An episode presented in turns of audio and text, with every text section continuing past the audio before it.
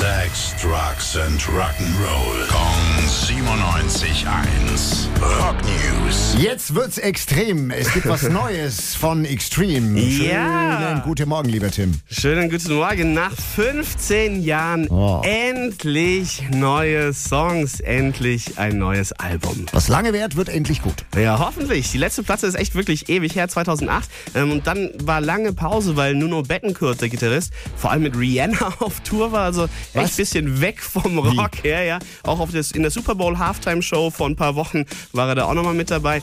Aber zwischendurch hat er immer mit seinen Extreme-Kollegen noch an neuen Songs gefeilt. Sagt, haben drei, vier Alben in petto sogar schon. Aber das allererste von diesen neuen Alben gibt's dann jetzt endlich mal wieder. Six heißt die Scheibe. Six? Six, 9. Juni ist der Erscheinungstermin und den allerersten Song, den gibt's schon heute. Da hören wir gleich rein. Rise.